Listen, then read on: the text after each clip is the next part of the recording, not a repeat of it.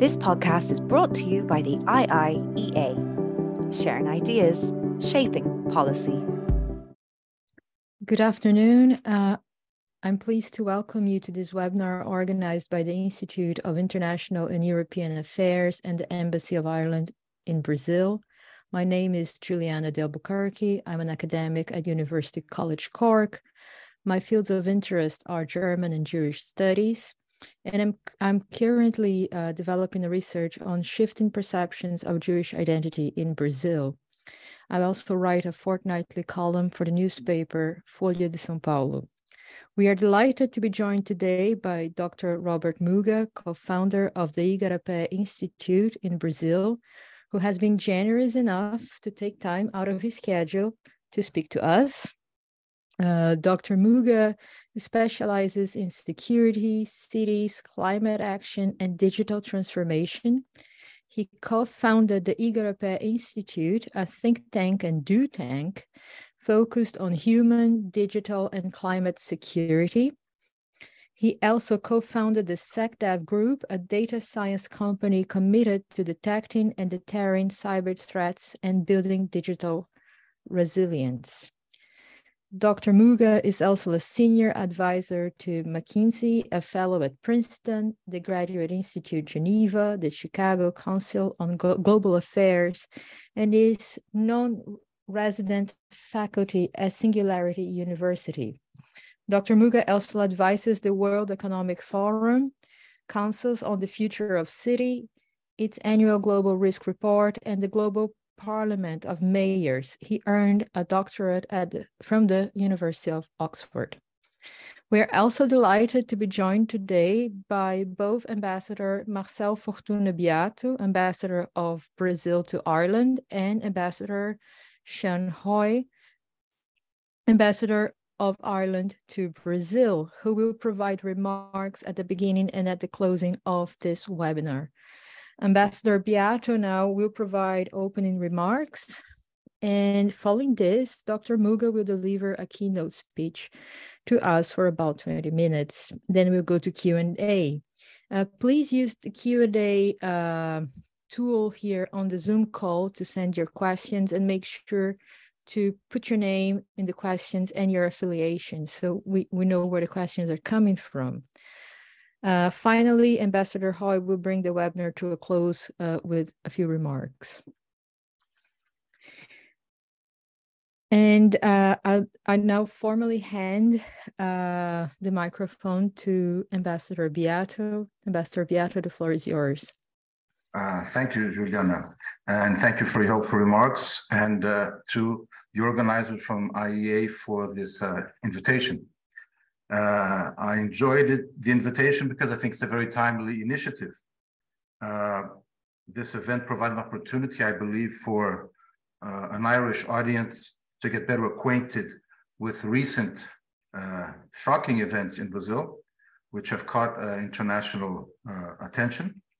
And maybe just as important, because what has happened in Brazil is a challenge, not only for my country, but globally in its nature and its reach. So I'd like to make a few quick points.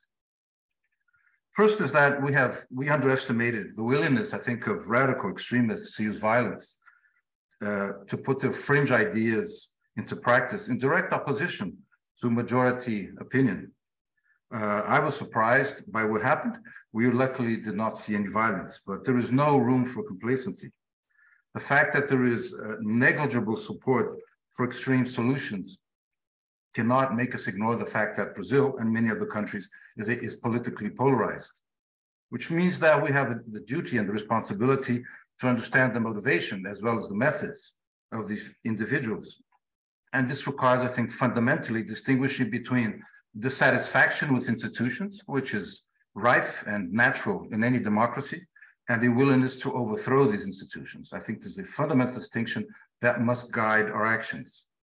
My second point is that democracy prevailed, and I believe is stronger in Brazil as a result. Brazilian institutions have shown resilience.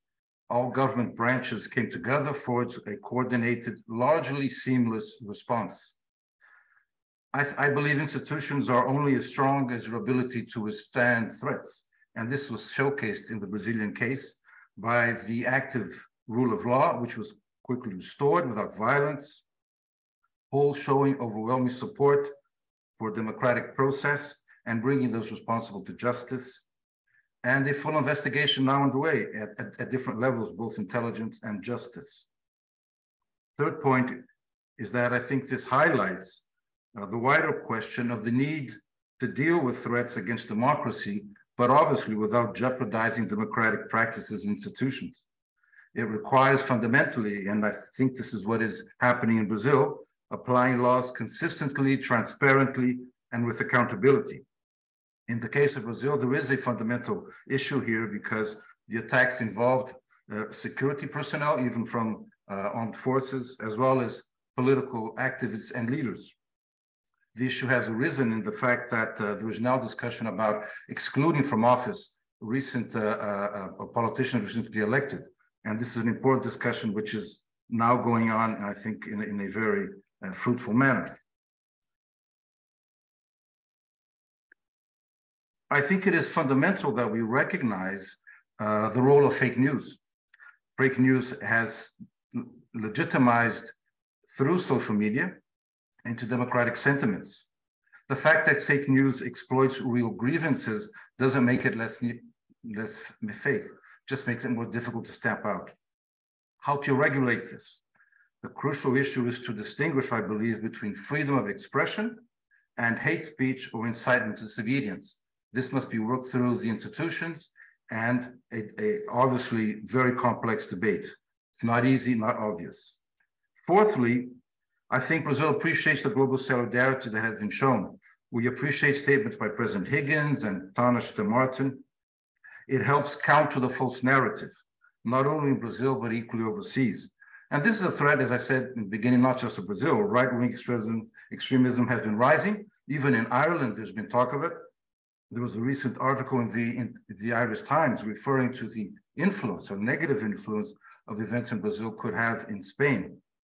There is a need for a global answer, common narrative that allows for mutually reinforcing and legitimizing policies through multilateral sanction and institutions. And that is something which I think must be at the top of agenda. Lastly, uh, on a more uh, topical or bilateral note, I would say that the recent creation of the Irish Brazilian Parliamentary Friendship Group, just instituted, will provide a venue, an opportunity for these issues to be debated within, uh, among politicians, but, but with also other social actors in a way that helps us bilaterally also to take forward this agenda. So these are the main points I had. Thank you for the opportunity, and I look forward to a very illuminating and productive debate. Thank you. Thank you very much, Ambassador. Uh, Dr. Muggah, please, uh, you can take the stage. Thanks so much uh, to the IIEA for, for this very kind invitation to participate in, in today's session. Uh, and as I wait for my colleague to put up the uh, PowerPoint, let me also offer my thanks to Ambassador Biato for, for really excellent opening observations, and of course to Ambassador Hoy, who's going to uh, provide us with some thoughtful reflections at the end in advance. And thanks to you, Dr. Uh, Albuquerque, for chairing the session. Um, and let me extend my final thanks to Ireland for, for its support to some of our work at the Institute on digital harm reduction. Um, given the impressive, uh, indeed illustrious nature of this group, I'll do my best to keep my reflections uh, to a minimum. So let me turn to the next slide by way of introduction, and I think as I was already mentioned, I'm one of the founders of the Igarapé Institute. We're a global think and do or global think and action tank working on uh, a range of different topics. Um, our focus is not just at the local scale in Brazil, but also regionally and globally. And our activities span uh, the Americas, Africa, Asia, uh, and Europe. One key point is the Institute is women led. Uh, so I am not necessarily a representative uh, example of the Institute. Um, and we work on a range of issues from gun control and drug policy to environment crime and cybersecurity. Next slide, please. I, have been asked to reflect on some of the challenges facing Brazil today and into its future. This is no small task in uh, 25 going on 23 minutes. What I'm going to try to do, rather than taking them all on, uh, is really focus in on digital harms. And I'm going to focus on digital harms because I think they amplify a host of other risks facing Brazil and indeed, as the ambassador mentioned, many other countries besides. In this very short presentation, I'll start with a simple explanation as to what I mean by digital harms.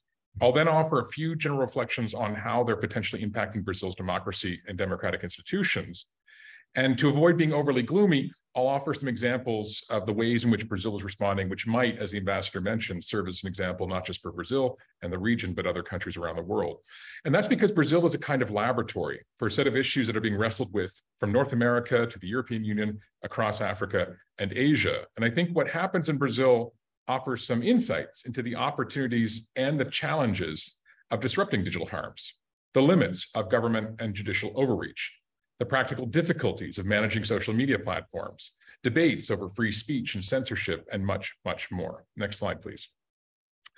When looking sort of into the, the near-term future, there's really no way to sugarcoat it.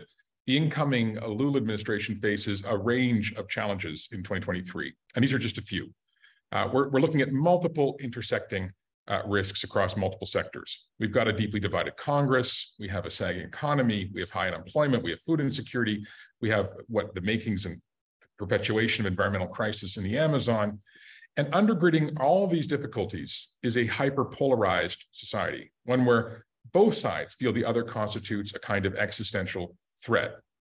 And rather than try and fail to address all of these challenges, I'm going to focus on one particular subset that I think amplifies the others, and that's digital harms. Next slide, please. So what are these digital harms? And apologies for this large matrix. one thing to say is that they're easier uh, described than defined. Very, very generically, they consist of a range of malicious online activities that run the gamut from digital divides to digital authoritarianism to digital surveillance, all the way to cyber attacks, disinformation, misinformation, and hate speech.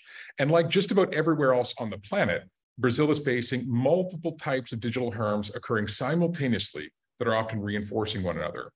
At the Institute, we're focusing on all of them.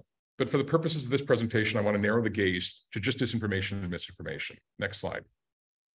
Think of digital harms as the negative externalities of the digital commons, sort of the dark side of digital transformation.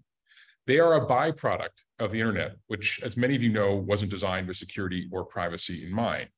Now, there's no doubt that the spread of connectivity, digital devices, and new platforms has transformed our politics, our economics, our social interactions. But along with these new efficiencies and economies of scale, they've also uh, opened up a host of new threats and vulnerabilities. Digital harms and misinformation, uh, including dis disinformation, misinformation, aren't just a nuisance. They're potentially hugely damaging to our democracies and to our wider development. We saw this very clearly with COVID related misinformation, which led to vaccine hesitancy and fed anti vax movements, especially in places like Brazil and the US, which not coincidentally had the two highest death tolls. We're seeing it with climate disinformation, sowing skepticism and doubt, uh, undermining the green transition, again, affecting Brazil and the US when it comes to domestic policy. We're seeing with attacks against our democratic institutions and our elections, including undermining faith and trust in the systems of governance. Next slide, please. Of course, we need to be quite careful about overattribution. There are many factors that are contributing to what many describe as a 15 year low faith in democracy in Brazil and Latin America. As you can see here, Brazil is somewhere in the pack when it comes to support for democracy as of 2021. But this is down from highs in the 70s to 80 percentage uh, in the 1990s and 2000s. Now, there are many explanations for the overall downward trend in support for democracy. There's frustration with political elites, who many feel are failing to deliver. There's the persistent and nagging inequality and low wages and unemployment that affect large parts of Latin America. There's the low economic growth, high rates of inflation. There's the corruption and crime and victimization, all of which tend to be proportionally higher. But some social scientists are starting to document the ways in which digital harms, such as misinformation, disinformation, can amplify existing discontent, sharpen biases, and shift behavior. Next slide, please. Digital harms are especially corrosive for democracy when they're leveraged by political leaders to target the very legitimacy and integrity of electoral processes and democratic institutions. They don't just reduce support for democracy, but they also reinforce and intensify anti-democratic sentiment. As you can see here, over 30% of Brazilians claim to be dissatisfied with democracy in 2021, which is an increase, as I mentioned, on previous years. And this can help explain, in some ways, why we're seeing rising support for alternative forms of governance, including more autocratic and authoritarian ones in Brazil and around the world. Next slide, please. A more extreme effect of digital harms is to intensify support for non-democratic transitions of power, something the ambassador uh, Biato alluded to. As we saw in the US on January 6th, digital harms can supercharge protest movements and empower those extreme and hateful voices, including those opposed to democratic forms of government. We've witnessed this in recent years in Brazil, including a deepening tolerance for the pushing of the boundaries of democratic norms in the event of dissatisfaction with elected leaders. Brazil was already vulnerable, of course, with just under 40% of the population saying that coups were acceptable in certain uh, conditions and circumstances of extreme and egregious abuse of power. While, of course, many factors are at play, the spread of disinformation and proliferation of conspiracies and rising acceptance of non democratic solutions culminated, in some ways, with the January 8th insurrection. The point is that disinformation channeled by a tiny handful of influencers and bots can mobilize relatively large factions of partisans with devastating effect. Next slide, please. As you might expect, trust in democracy and the electoral process is also correlated with demographic factors. It seems that younger people across Latin America are typically less trustful, uh, comparatively speaking, of democratic norms than older generations. We see here that with just 38% of young people, Latin Americans, young Latin Americans between 1825 trusting elections as compared to 53% uh, among seniors. Of course, there are variations from country to country. In Brazil, for example, it was not always the case that it was younger people who were less, more suspicious of democracy. In fact, older generations were fed a steady diet of disinformation, and in some cases were as suspicious of the electoral process as anybody else. Trust, next slide, please.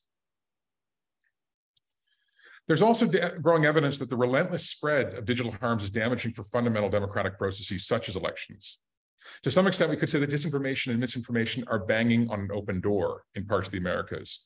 In Brazil, just 33% of the population expressed trust in elections in 2021, one of the lowest proportional shares in the entire region. What that means is that attacks on the integrity of the electoral system, from election polls to voting machines, they kind of resonate. And this is an insight that is being picked up not just by influencers on the far right domestically, but also non democratic regimes from Russia to China and Iran. Next slide. So back to Brazil. Of course, digital harms didn't just spontaneously emerge during the elections of 2022. Digital harms like disinformation and cybercrime have been around in Brazil and elsewhere as long as there's been the internet. But they really, I would argue, burst on the scene in Brazil about a decade ago, particularly between May and July 2013. Many of you might recall that Brazil was racked by the largest single mass protests since the pro democracy marches of the 1980s in 2013. Brazilians flooded the streets, angered by a slew of economic issues, initially catalyzed by a minor increase in bus fares. But these protests metastasized into demonstrations against everything from poor services to systemic corruption, particularly but not exclusively targeting the Workers' Party or PT.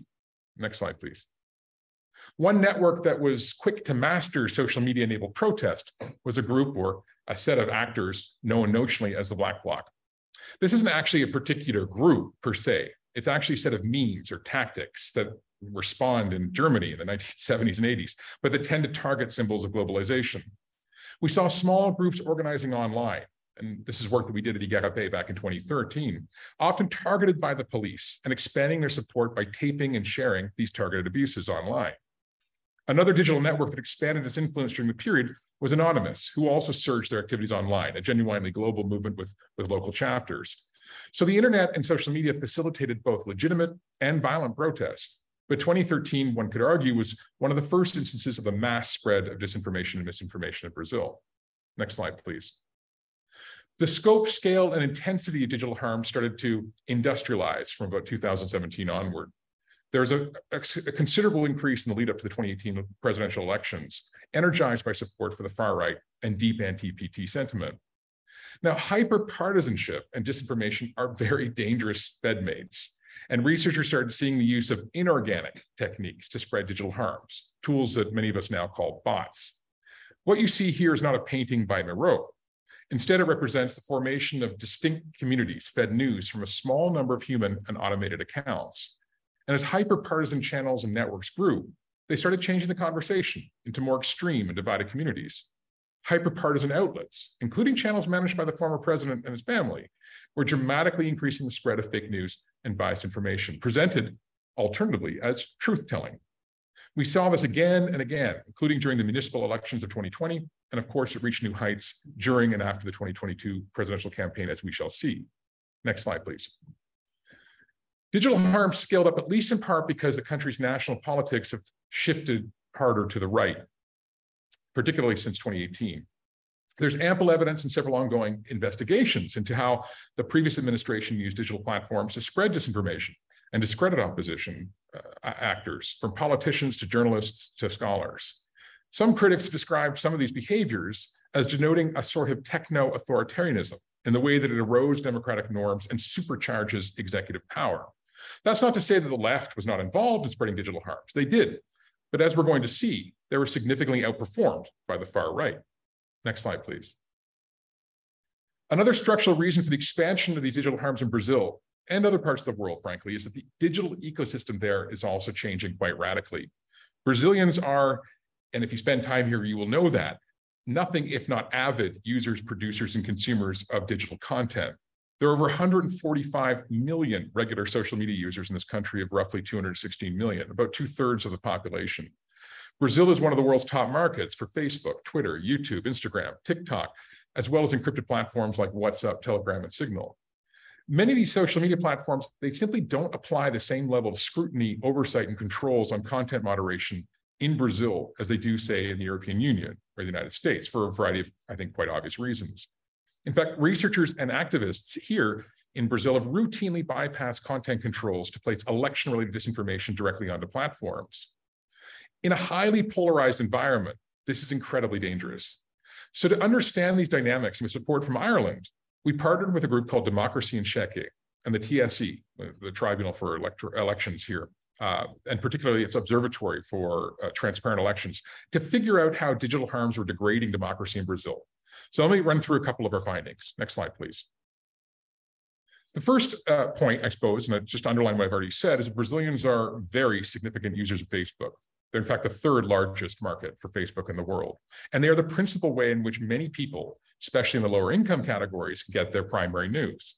And part of the reason for that is, is that Facebook came fairly early to Brazil, but it's also because it's cheaper to communicate on social media often than it is to communicate by telephone. Not surprisingly, Facebook continues to play a very outsized role in determining how people engage and think about elections, select candidates, and decide to vote. So when we looked at the volumetric metrics of political content, what we found was the far right was not necessarily producing more posts in Facebook, as you see on the left side of your column, but they were certainly getting a lot more engagement, as you see on the right column, in terms of engagement with their posts. They outpaced not just the left, but the center and conventional media during the months leading up to and during and after the election. This is a trend we're going to see repeated uh, across multiple platforms. Next slide, please. Instagram is, is also wildly popular in Brazil, especially amongst young people.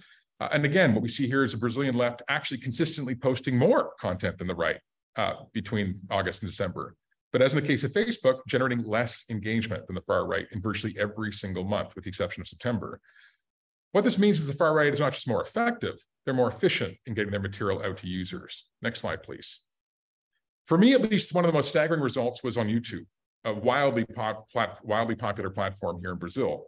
And what you see here is that the far right were far more potent in both posting and gaining interaction through automated and, and human means.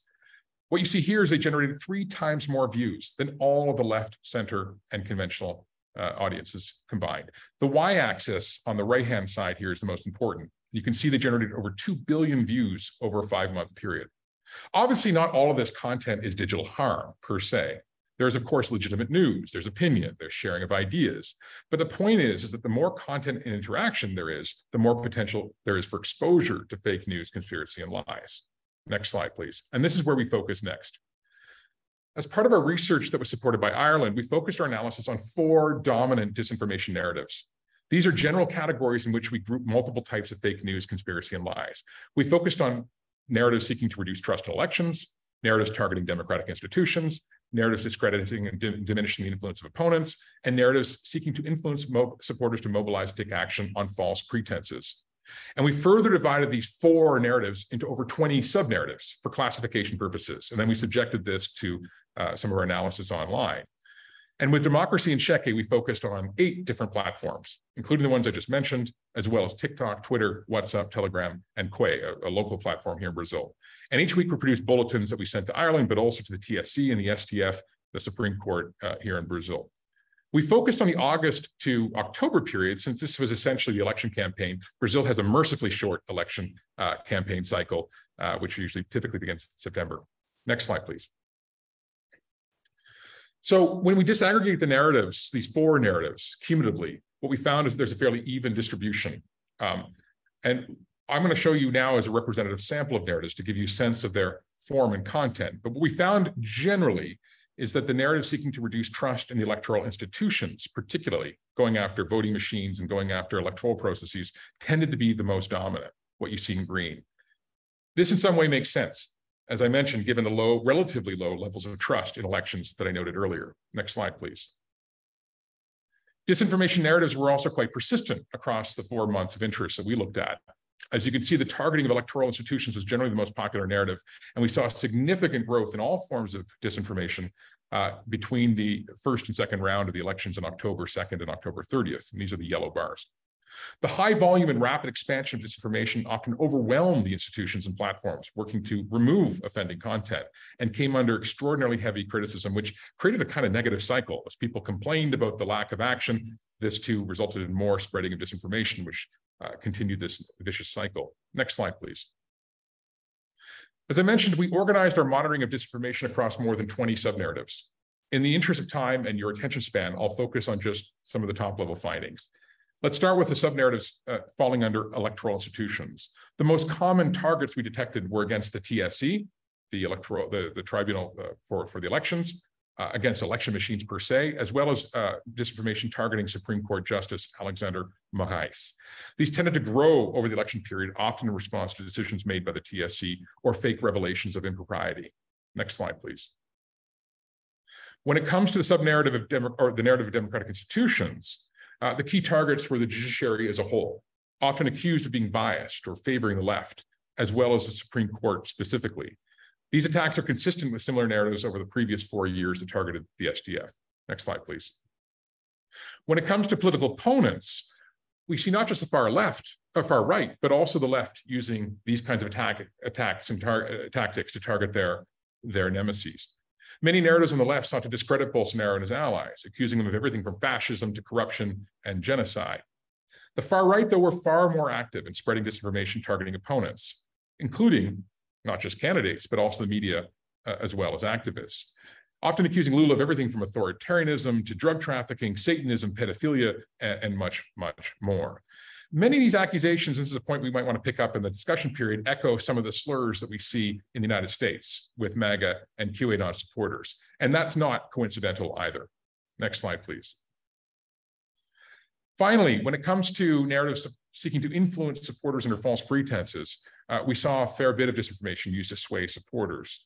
Some of these were cast uh, as an existential struggle of good versus evil, they threatened the, the supporters, uh, often seeking to support their supporters by threatening uh, risks that Lula might introduce communism, impose dictatorships, suppress religious freedoms, and spread gender-based uh, and gender and identity-based ideologies across primary schools. So we saw the weaponization, effectively, of culture wars uh, used to prominent effect by the far right in particular. Next slide, please. So what are some of the big takeaway messages from all of this?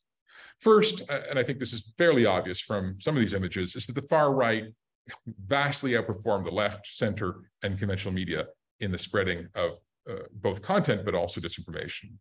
The second is that the target has often been electoral institutions themselves. A third big finding is we saw digital harms accompanied with escalating violence against opposition candidates, independent media, and civil society on the street. And fourth, as we shall see, key institutions were, were, were reasonably successful in pushing back a point the ambassador made at the outset. So why is this important? I think understanding the nuances in narratives can help craft strategies to prevent and disrupt the spread of digital harms. Next slide, we're coming to the end. So let me conclude uh, on a slightly less gloomy note, describing some of the ways that Brazil has responded to these digital harms, including disinformation and misinformation. Government efforts obviously precede the 2022 elections. They also precede the 2018 elections. In fact, you have to go back almost a decade to see where Brazil starts engaging with many of these fundamental questions in a serious way. Arguably, the most important first step was a piece of legislation, a digital bill of rights known as Marco Civil, that was conceived in 2009 and passed in 2014 in the wake of the Snowden revelations. It's a powerful expression of internet governance that echoed around the world, that enshrined rights to freedom of expression, association, privacy, accessibility, freedom of information, and access for development online. Marco Civil also set in motion a series of other legislative processes. Examples include the General Data Protection Law, which actually unifies 40 separate laws to protect data and individual rights. Another is the Fake News Bill in 2020, that's actually undergone multiple modifications and is yet to pass. Another one is the Brazilian AI Bill, which started being negotiated in 2020 and passed 21. These legislative efforts are, of course, not without their critics. They're being hotly debated in Brazil, as they should be. Very generally, some on the right see any form of content restrictions and moderation as unjustified censorship and constraining freedom of expression. Meanwhile, those on the left tend to believe these platforms should expand their moderation policies, especially with respect to countering digital harms. To wit, in 2021, Bolsonaro unsuccessfully tried to push through a bill that would require social media companies to limit moderation of content, an explicit challenge to the fake news bill. The bill didn't pass. Next slide, please. Over the past few years, we've seen Brazilian institutions, particularly the judiciary, uh, but as the ambassador mentioned, across the three powers, pushing back in many ways against digital harms, including disinformation and misinformation. One reason one could argue for this rather exuberant pushback is not just its destructive impact, but also the fact that the Supreme Court itself has been the object of many attacks but it underlines, and I would agree with the ambassador, the resilience of Brazilian institutions, and I think sends an important message to governments around the world about how to react. There are many, many examples. I don't have the time today uh, to go through all of them, but here are just a couple uh, of examples of ways in which different modalities and mechanisms were created uh, by Brazilian authorities to address some of these challenges.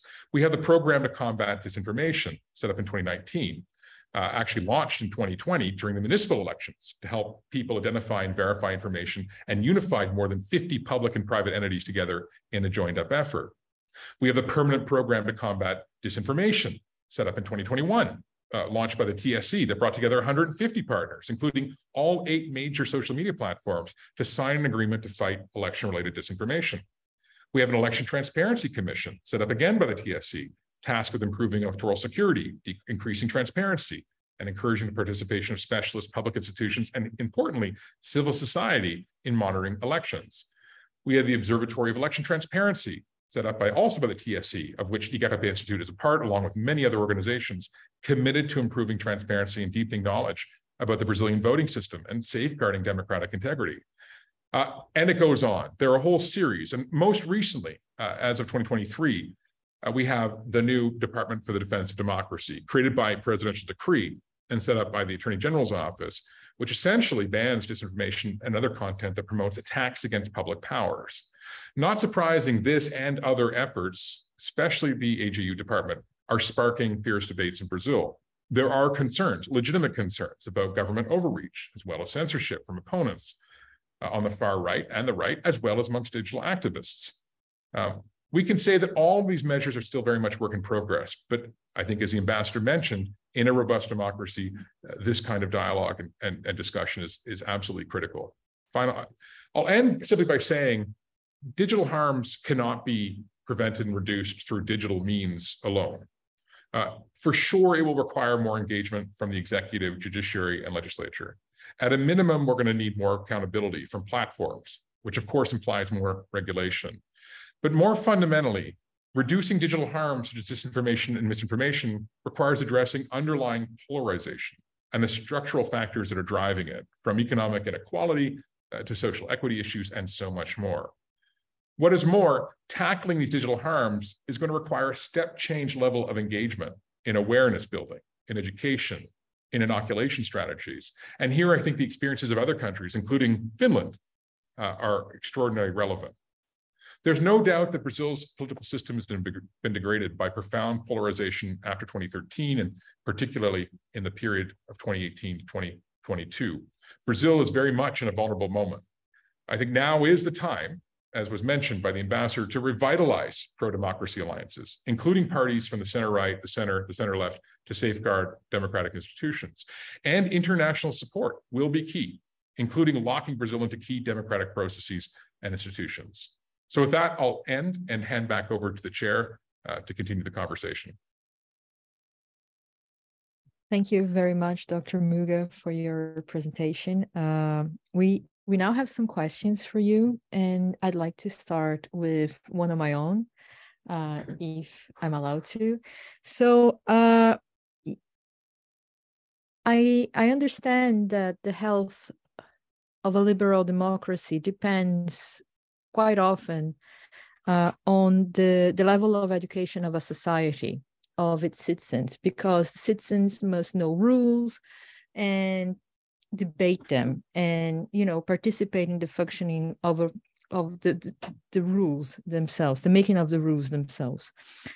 So what do you think is the connection between the level of education of brazilian society and its vulnerability to digital harms. Uh, do you see a relation in that, a dangerous relation between these two things? I think one of the lessons we're seeing across uh, Europe, across North America, and, and, of course in Brazil, is that all societies, uh, whether experiencing high levels of tertiary and secondary education or not, are subjected to risks and threats of digital harm. So I, am not entirely convinced that it's a, a, function of alphabetization or, or, or even necessarily of awareness of democracy uh, and the rules of the game. It's particularly. I think what's really fundamentally changed, however, as was mentioned earlier, is that the, the digital environment which people are operating, especially new generations of people who are reared and raised on uh, digital products and digital connectivity and digital platforms and spend an inordinate amount of time, means that we need to get much savvier and smarter about our own practices of engaging with content that's online in a way that's critical. Just as we were taught as young people, those of us who were born before the internet, uh, in a world to, to, be critical of what we read uh, in the newspapers and not to treat everything as fact. Um, we also need to be increasing our digital literacy with engaging on online content in a much more profound fashion. And I think the speed and pace and scale of digital transformation that's been taking place, including in Brazil, I mean, literally in a generation, we have a transformation of society where there's more mobile phones per individual, where two thirds of the population are engaging uh, for more than six to seven hours a day online uh, that we need a, a, commensurate effort to start educating and building a kind of resilience, tolerance, and a critical thinking towards content online.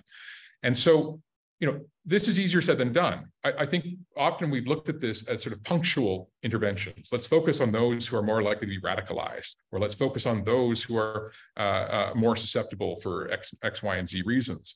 But what we need to start thinking about is how do we integrate this kind of education into our primary education systems, into our secondary education systems, into our universities? How do we start taking what's content online and subjecting it to the same level of critical scrutiny? Now, that's part of the demand side. Um, we also need to get much savvier and smarter about the supply side in terms of the nature of how content's distributed, what counts, what isn't. And that's where the regulatory stuff comes in. And a lot of the solutions that are being introduced in Brazil, I think, emphasize supply side constraints. But I think here's where I think Finland really does stand out. Finland uh, comes out number one in a ranking of over 40 countries in Europe, um, according to Open Society Institute, in terms of its digital resilience. And one of the reasons for that is that Finland, in addition to having a very strong and robust education system that's lauded all around the world, um, also has introduced for at least the last decade education in schools, including in elementary schools, uh, bringing in content online rather than ignoring it and having young people engage with it challenge it scrutinize the integrity of it on, reflect on its origins talk about what it means and what the biases might be inherent in it like we used to do with newspapers which sadly have been obliterated uh, in the course of this digital transformation. So so i think that we need to start looking not just the supply side on the regulatory front which is no doubt important and and we're going to have to get more sophisticated and and and uh, more intelligent about our solutions, but also start reflecting harder on the demand side around awareness education, um, what some people call inoculation, creating strategies for critical thinking uh, to engage with content. Um, and much like a virus, to be able to treat it, understand the pathogen, uh, and treat it uh, appropriately. Thank you very much. Uh, we have a question here from Dare Lolor, uh, senior research at the IIEA. He asks, to what extent do you feel the spread of disinformation was organized or coordinated, such as by far-right groups acting in a coordinated manner to propagate disinformation? And secondly, did you see evidence of foreign interference in Brazilian elections? Great questions. Um, absolutely. I think on the first question, in terms of organization, uh, there, there is no doubt that there was a high level of, of organization and coordination around uh, not just the messaging and the content of messages, but in the strategies, tactics, and methods uh, deployed uh, by actors to, to, to spread information. Um, there is an ongoing investigation uh, into the Bolsonaro family, uh, notably one of his sons, who was alleged to be involved in a so-called hate cabinet, which was a, a, group coordinating online to be able to send out mass messages, often uh, including disinformation and misinformation and other forms of hate speech, uh, that would circulate not just on the public-facing side of the net, that's to say Facebook or Twitter or Instagram or TikTok, but also more importantly on the uh, encrypted messaging platforms like WhatsApp uh, and, and most recently Telegram. Um, and so there is an, an, abundance, I think, of evidence, and information that's circulating, suggesting that a relatively small group of, uh, let's call it far right uh, politicians, of influencers who also uh, were sympathetic to the far right, uh, as well as automated accounts, um, which have surged in Brazil over the last couple of years, uh, that were seeking to mobilize um, information. And I think this in a way, uh, deepened during the, the COVID pandemic uh, period as well. Many people were left uh, in isolation, often had only their phones with which to engage with the outside world.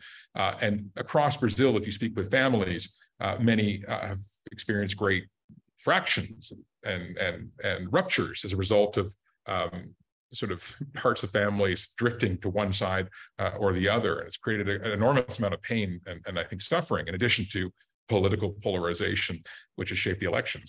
So there's there's absolutely evidence um, of a relatively small group, and I think in, in, a lot of our work we're able to identify and pinpoint who are those so-called super spreaders um, that have been disproportionately involved in in, in shaping the information space. Uh, one additional point to mention is that and I've alluded to this earlier in the presentation, is that some of these tactics and methods were borrowed uh, really quite literally uh, out of the Trump playbook. Um, there's, again, widely available information and evidence uh, indicating the relationships between many in the Trump camp, notably Steve Bannon and James Miller uh, and others, as well as those in the Bolsonaro camp, including one of Bolsonaro's sons, Eduardo, uh, in discussing methods and methodologies and ways of uh, spreading information and certain kinds of messages that land well. And so it was very interesting in, in doing some of this research, not just over the election period, but, but also before, to see the arrival of made in USA uh, memes uh, that really didn't make a lot of sense in the Brazilian context, but that were somehow Brazilianized, uh, transformed, uh, and and and spreading um, so as to agitate uh, individuals. So in a way, Brazil became both a laboratory for testing out new memes as well as a, a, a landscape or an ecosystem in which these memes were being uh, distributed. Thank you very much. Uh, we have another question uh, by Seamus Allen, uh, IIEA digital policy researcher.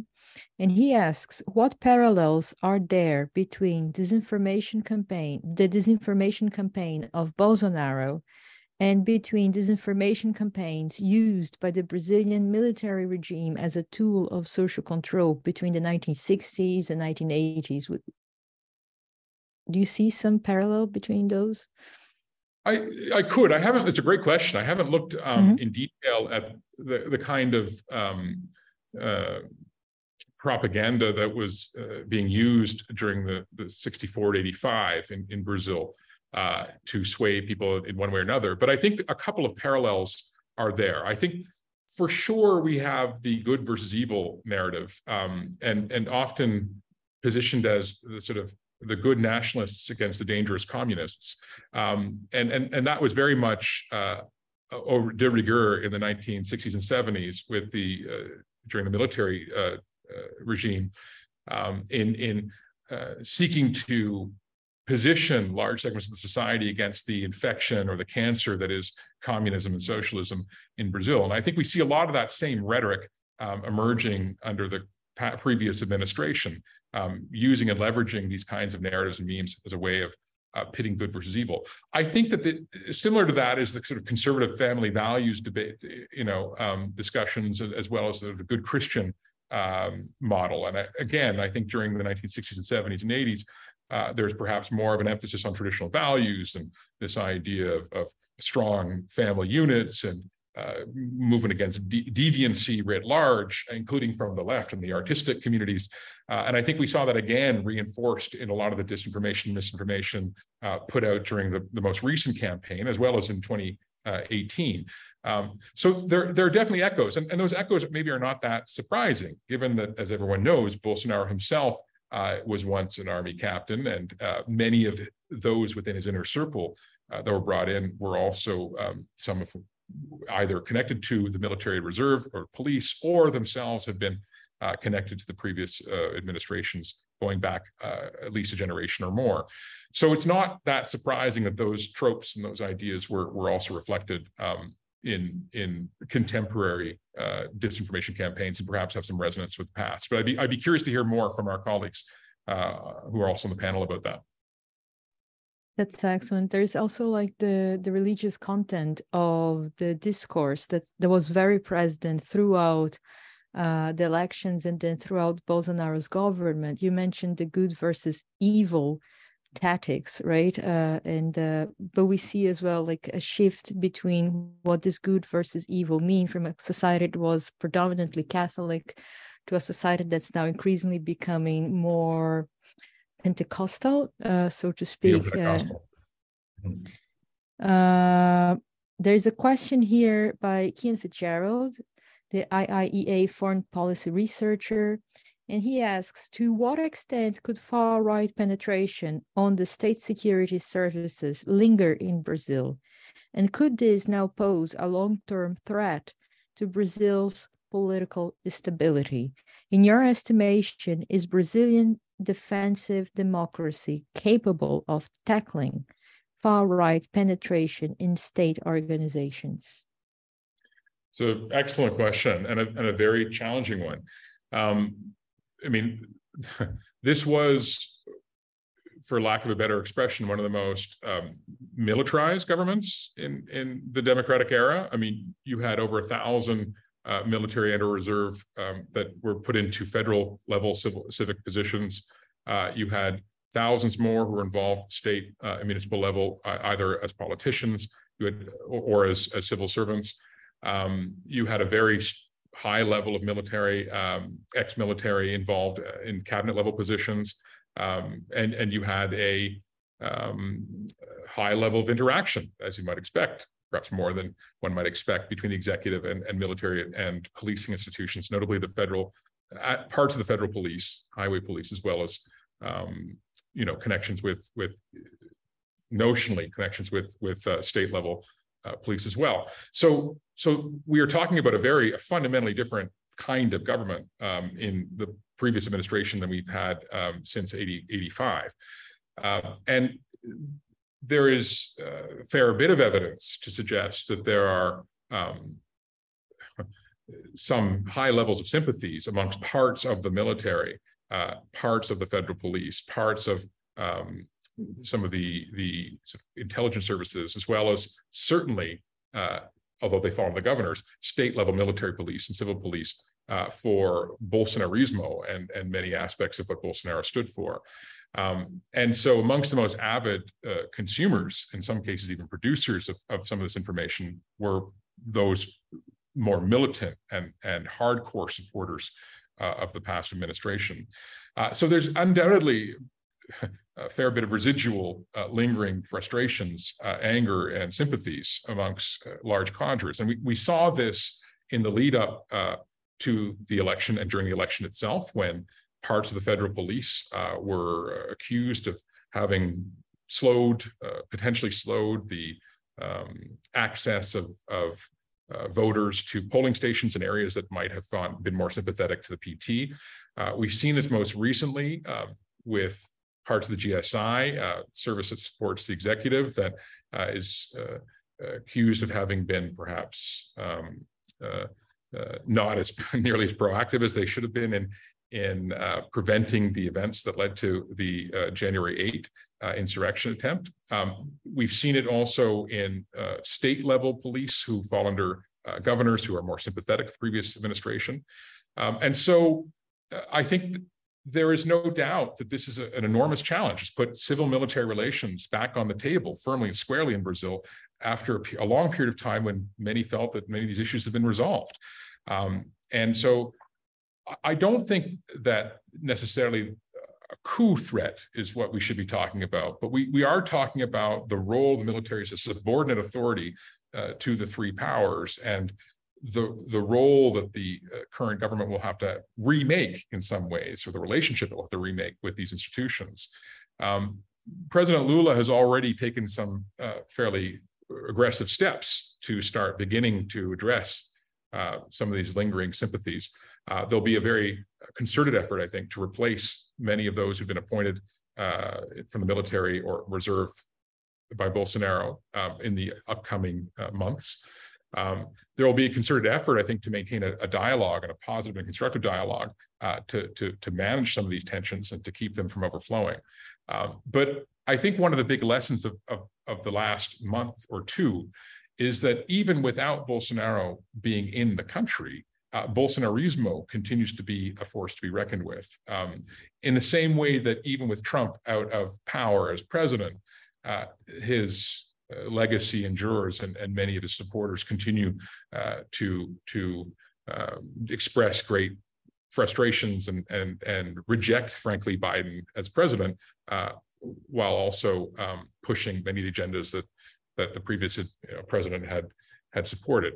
So this is not a problem that's going to go away. Um, it's an issue that I think is being very rapidly addressed. Um, I, think Brazilian institutions are strong, um, and and there'll be an ability, I think, to, to tackle this. But it's it's going to, I think, be a major preoccupation for this administration. And and one of the challenges I think of, of these digital harms that have contributed to and um, lent support to the insurrection January 8th is that this is going to be a significant focus of this administration at the expense of incredibly important issues um, to do with the economy, to do with social uh, development, to do with um, environmental justice and, and, and the fight against environment crime and getting to zero deforestation.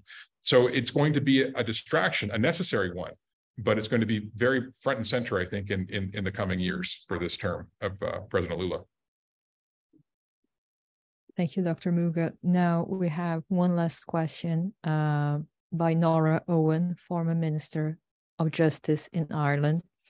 She asks, you have a very impressive menu of actions and laws available to defend democracy in Brazil.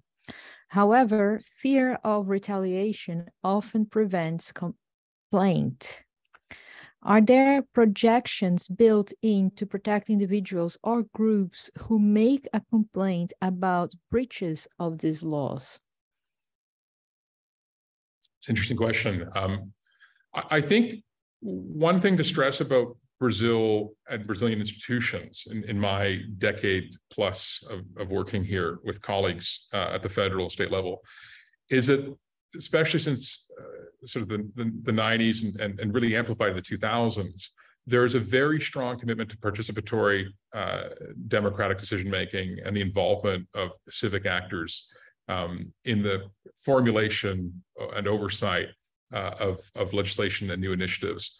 Uh, and so I think we've seen this also in the, um, despite the challenges of the last four years, uh, in the development of institutions together with the TSE, uh, to try to bring in um, specifically the concerns and considerations of uh, civil society, including and even particularly minorities and and and and and those who might um, be suffering disproportionately um, from the kinds of misinformation, disinformation I've been describing. So in that long list of, uh, and, and frankly, it's a short list, uh, but but in that relatively long list that I, I put up earlier at the end of the presentation, which signaled a few of the kinds of initiatives that are underway, uh, there very much has been built in uh, to those processes under the Supreme Court, under the TSE, uh, processes for redress, processes for uh, alert, processes for um, complaint and whistleblowing to to facilitate um, more popular and public engagement and participation in the fight against disinformation and misinformation. So I'm not saying it's perfect, but I am saying that there is this tradition um, of, of bringing in large segments of society uh, to be actively involved in the propagation, promulgation, and ultimately the enforcement uh, of, of, of, many of these kinds of uh, initiatives. Um, and I, like I said, we've seen this um, most recently in the case of, of disinformation. So I think we can expect more of this um, uh, uh, in the current administration. Um, the previous administration went to some length to uh, take apart and dismantle um, many of these mechanisms for civic engagement, civic participation, precisely to address some of those concerns you're raising, Nora. Um, so I, I, hope to see and expect to see more uh, in, in the, in the coming four years. Thank you very much, Dr. Muggah. Uh, I'd like to thank everyone who made questions here in the seminar. And I'd like to thank Dr. Muggah again for his excellent talk and also Ambassador Biato for his opening remarks, which were very informative. And uh, I'd like now to ask uh, Ambassador Hoyne to give his closing remarks for the seminar.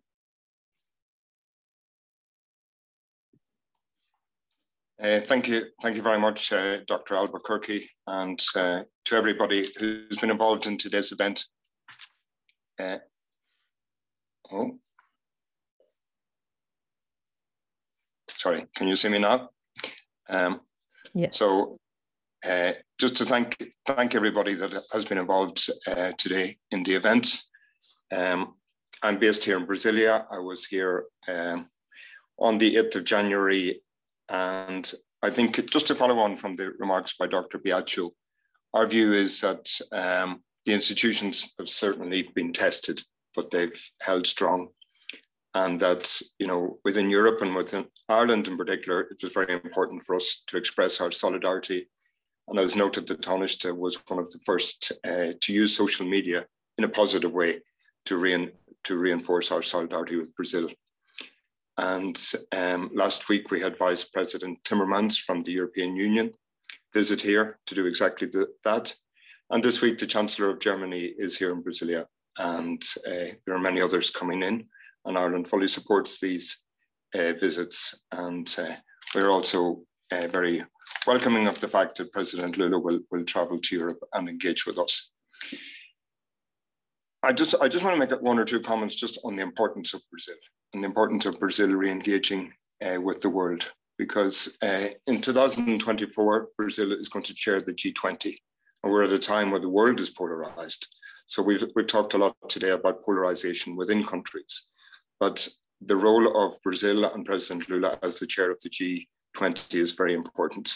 And in 2025, Brazil will chair the BRICS, and this could become a, much more important group as this involves Brazil, Russia, and China, and as we know, India and South Africa.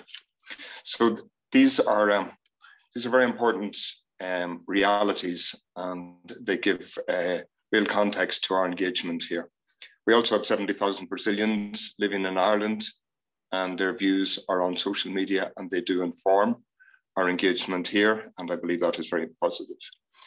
Um, but um, I think we have to accept that Brazil is 100 times bigger than Ireland and that um, our role is to support Brazil, to recognize the, um, the institutions and to, and to support them where they're working. And you know, tomorrow I've been invited to the reopening of the Supreme Court, which was one of those uh, institutions that was attacked on the 8th of January. And I believe we will all be there in, in large numbers. This is a part of the world that Ireland is focusing more strongly on than we have in the past. In 2022, we um, launched our first ever Latin American Caribbean strategy. and that you know this gives us a real agenda to engage. And Brazil, which is 50% of the landmass of South America, is a very important part of that. Uh, later this year, we'll have the first ever Latin America Ireland Business Forum, and that will include uh, high level visits, we hope, from governments in uh, South America, Latin America, the Caribbean, and business as well. So I think I'd like to, you know, end this uh, engagement on a positive note. Um, this exchange has been very helpful. It helps us understand the context better, and that I hope uh, helps us to in, become more effective partners. Ambassador Biato and I talk regularly, and uh, this agenda will only help us engage in further issues. But I'd like to, you know, I'd like to thank the IIEA, to Barry, Cian, and Larkin in particular, uh, Dr. Robert Muggah. I'd like to thank you, Dr. Juliana, uh, for chairing this session, and uh, Ambassador Biato for the opening remarks, and uh, the contribution made by our consulates in Sao Paulo, Owen and Rachel, because they made the initial contact with the Igarapé. We've had a good outline of the result of that project, and uh, everybody has had a, a very meaningful role. And I hope we all finish today a little more educated and with the ability to ask more relevant questions, I think. So thank you all very much. Muito obrigado. This podcast is brought to you by the IIEA, sharing ideas shaping policy.